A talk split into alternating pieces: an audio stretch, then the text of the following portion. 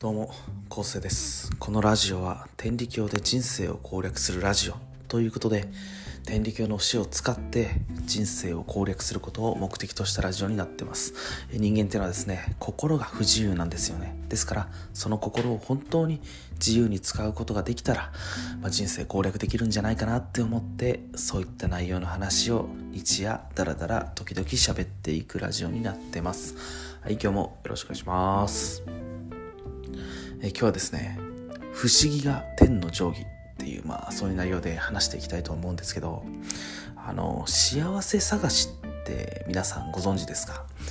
あのよくね僕らの天理教信仰してるとよく聞くんですけど例えばあの家族で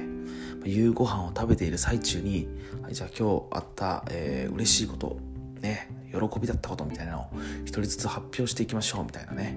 そういうやつなんですよね。それでなんか順番にこう子供たちが今日はこういういいことがあったとかね。こんないいことがあった嬉しかったみたいなことを言っていくんですけどこれはね本当あの素晴らしいことだとは思うんですけども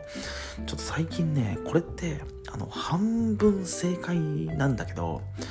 これだけじゃちょっと不十分なんじゃないかなっていうふうに、えー思うようになってきました。これまどういうことかっていうと、まあ、あのちょっと順を追って説明しなきゃいけないんですけど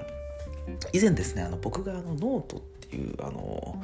天理教のねあの教理について書いてる ノートがあるんですけどもそこにですねあの梅谷調べ先生のね言葉をねあの一つ取り上げさせて、書いた記事があるんです。でその中であの取り上げた言葉っていうのがあのこの道は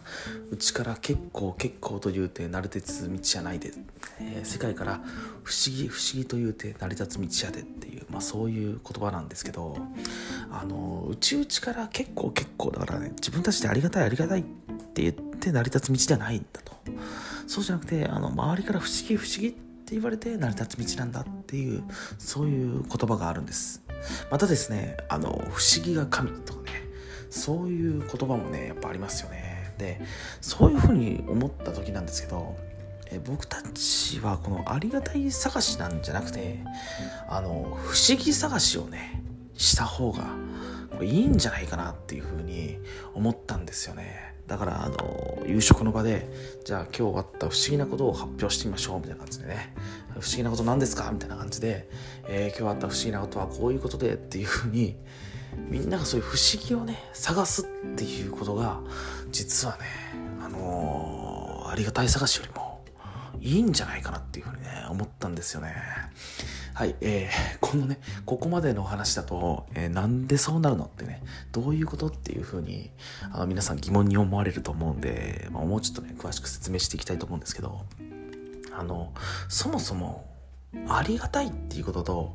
不思議って何が違うのってね。なんでありがたいはダメで不思議はいいのみたいなね。そういうことをね思われると思うんです。でこれねありがたいと不思議の違いっていうのは、まあ、すごく単純で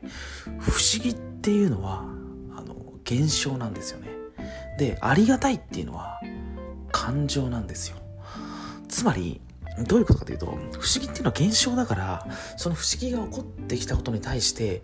ありがたいって思うこともできるしまた嫌だったって思うこともできるしまたあれどういうことなんかなってあの疑問に思うこともできるみたいなね。つまりあの取れる幅が広いんですよね。でもありがたいっていうのはあの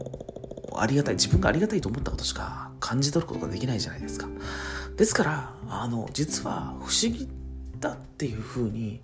思うというかそういうものを探す方が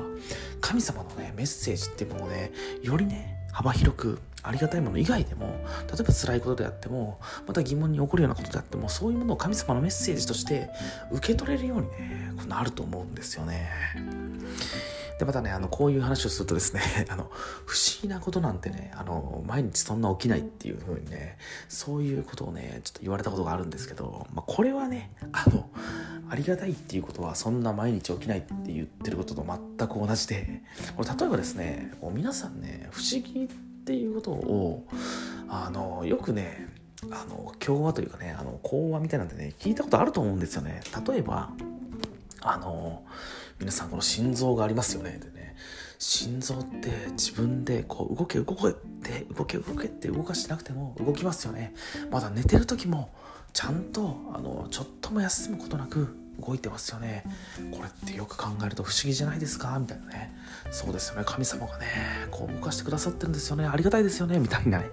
そういう話ね。聞いたことありますよね。絶対あると思うんですよ。でこのこのねありがたいと思うんですよね。はねこれいらないと思うんですよね。こうありがたいっていうのは押し付けたらダメなんだと思うんです。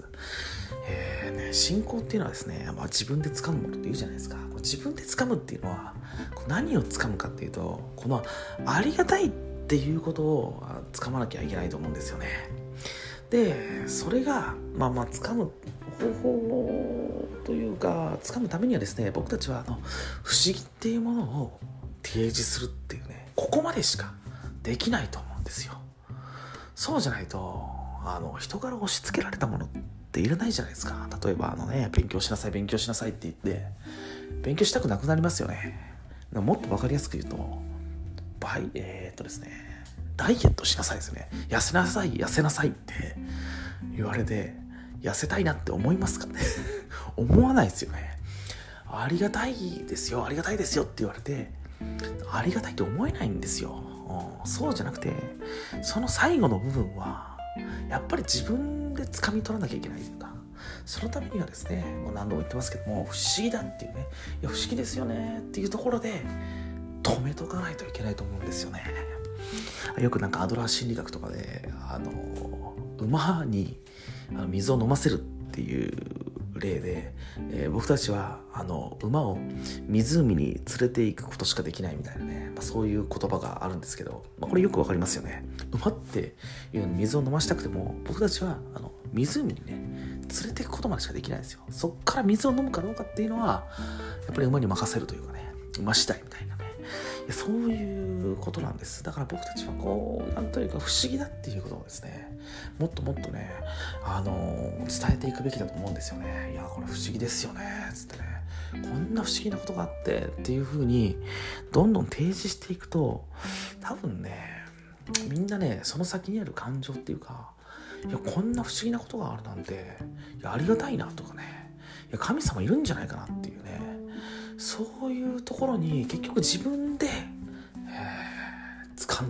けるようになるというか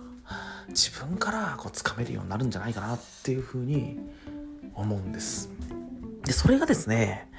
僕だから天の定規なんじゃないかなと思うんですよね。ありがたいっていうのは結局自分がありがたいと思ったことしか見ないじゃないですか。だからそれは自分の定規で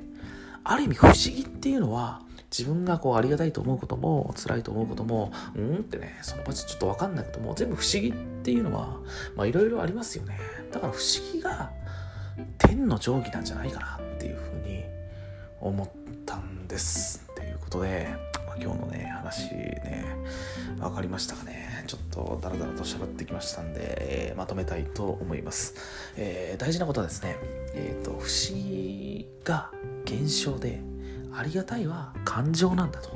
で感情の部分をねあの押し付けてもそれダメなんですよね。自分で掴まなきゃいけない。信仰は自分で掴まなきゃいけないっていうのは本当その部分で感情って湧いてくるものなんでこうありがたいとか嬉しいとか喜びっていうものは自分で掴むというかね。自分の内から湧いてくるものなんです。人に与えられるものではないっていう。ことですよね。でそれを押し売りしちゃったらあの嫌になっちゃう。だから僕たちが提示できるのはあくまでもあ不思議ですねっていうねそういうところだっていう